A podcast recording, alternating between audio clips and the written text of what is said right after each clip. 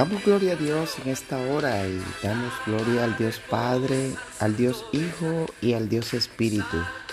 Y damos gloria a Dios por esta nueva oportunidad que el Padre nos da nuevamente en este día de poder exaltar y glorificar el nombre del que vive y reina por los siglos de los siglos, saber que Dios es grande y poderoso y que su misericordia y su amor se abren una vez más delante de nosotros.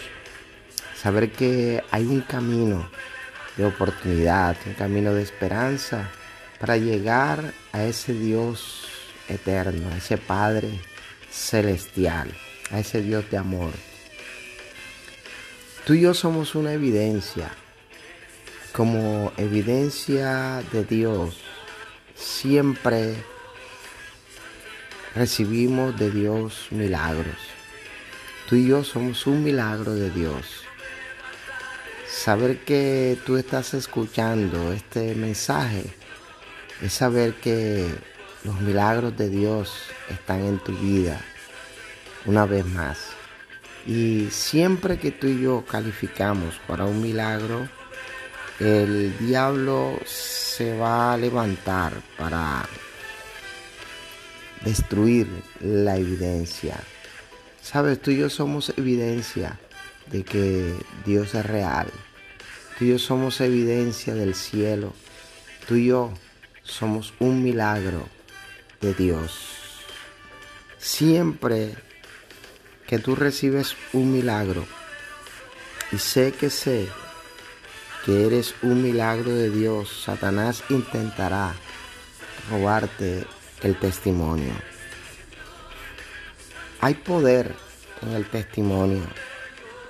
Y como hay poder en el testimonio, es lo que el diablo más aborrece.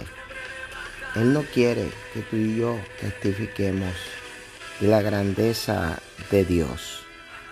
La palabra de Dios en Juan, en el capítulo 12, en el verso 9, dice que, dice la palabra de Dios que muchos de los judíos que vivían en Jerusalén se enteraron que Jesús estaba en Betania. Así que fueron allá, no solo para ver a Jesús, sino también para ver a Lázaro, a quien Jesús había resucitado. Mira, esta gente llegó a ver a Jesús, pero no solamente ellos fueron a ver a Jesús, sino que ellos también querían ver a Lázaro. ¿Sabes qué querían ellos? Ver el milagro de Dios. Porque Jesús había resucitado a Lázaro de los muertos. Y ellos necesitaban comprobar el milagro. Hay mucha gente que quiere comprobar las evidencias de Dios en tu vida. Y cuando estos sacerdotes, estos principales, se enteraron de, que Jesús estaba con Lázaro, planearon matar no solamente a Jesús, sino que planearon también matar a Lázaro. Mira, hay mucha gente que va a querer matar tu fe. Hay mucha gente que va a querer desaparecer las evidencias de que Dios está actuando en tu vida, de que el Padre Eterno te ha levantado como testimonio, te ha escogido y nos ha escogido para Él glorificarse y derramar su grandeza.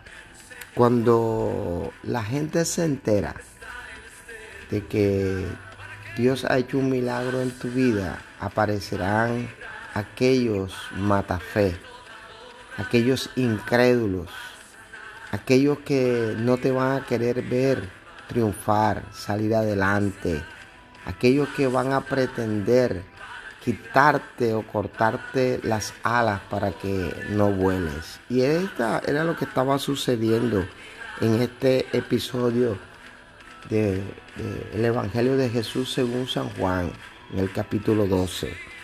Dice que cuando estos religiosos, cuando estos sacerdotes, cuando estos principales se enteraron de que Jesús estaba en Betania y que no solamente estaba en Betania, estaba con, con, Lázaro, estaba con aquel que Jesús había levantado de la tumba, aquel testimonio ferviente de que Jesús era el Hijo de Dios, que Jesús era el Mesías. Pero como al enemigo, como al diablo no le interesa que haya un testimonio de la realidad de Jesús, de la realidad del Dios eterno, Él siempre va a querer robar el propósito, va a querer robar el milagro y va a querer apagar la fe de aquellos que hemos confesado a Jesús como Rey y Señor, aquellos que hemos creído que el que hizo eh, milagros en el día de ayer los va a hacer en el día de hoy, también los va a hacer en el día de mañana, porque Él es el Dios de ayer, de hoy, de los siglos por los siglos. Mira, ellos intentaron matar a Lázaro, pues por, por la culpa de Lázaro, por culpa de Lázaro, eh, muchos comenzaron a creer, muchos judíos comenzaron a convertirse al Señor, muchos comenzaron a creer.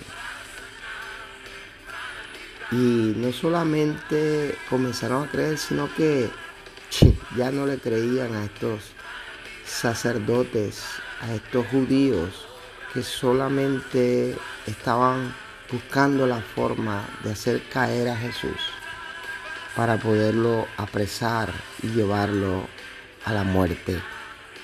Ya nadie creía porque Jesús evidenciaba el poder del cielo, pero esta gente siempre estaba buscando argumentos para destruir las evidencias, esas evidencias contundentes que todavía hoy prevalecen en tu vida. Tú eres una evidencia contundente de que Dios es real. Tú eres una evidencia de que nuevamente hay una oportunidad para testificar de la gloria de Dios. Esta gente solamente quería acabar con el testimonio, con la evidencia. Dice que querían acabar con esta evidencia porque muchos se habían vuelto seguidores de Jesús. Mira, cuando la gente vea en ti el testimonio de Jesús, muchos van a querer destruirte, acabarte. Mira, hay gente que cuando tú recibes un milagro, entonces van a hablar mal de ti. Muchos van a querer acabar con tu vida. Pero realmente no están contra ti, están contra el testimonio que hay en ti, están contra el Dios en el cual tú has creído. Mira, yo te invito en este día a que a que no dejes que el diablo mate la evidencia de Cristo que está en tu vida. Que tú puedas ser ese testimonio de vida. Saber que donde tú llegues llegará Jesús contigo. Que donde tú vayas Jesús irá contigo. Mira, este es el caso de, el caso de Lázaro. Jesús estaba en Betania, pero Jesús estaba con Lázaro. Porque el propósito de Dios es la vida eterna. Y no estamos solos. Jesús dijo, no, le, no se preocupen, porque cuando yo me vaya, entonces vendrá el consolador, el Espíritu de Dios, el Espíritu de verdad, el cual estará con vosotros todos los días, hasta el último día de tu vida, de nuestras vidas. En la tierra el Espíritu Santo estará con nosotros. Entonces no te dejes vencer por el temor. Echa fuera todo temor y declara que tú eres un testimonio, eres la evidencia Eres la evidencia del milagro de Dios. Tú eres la evidencia del cielo en la tierra. Tú eres el propósito de Dios para este tiempo.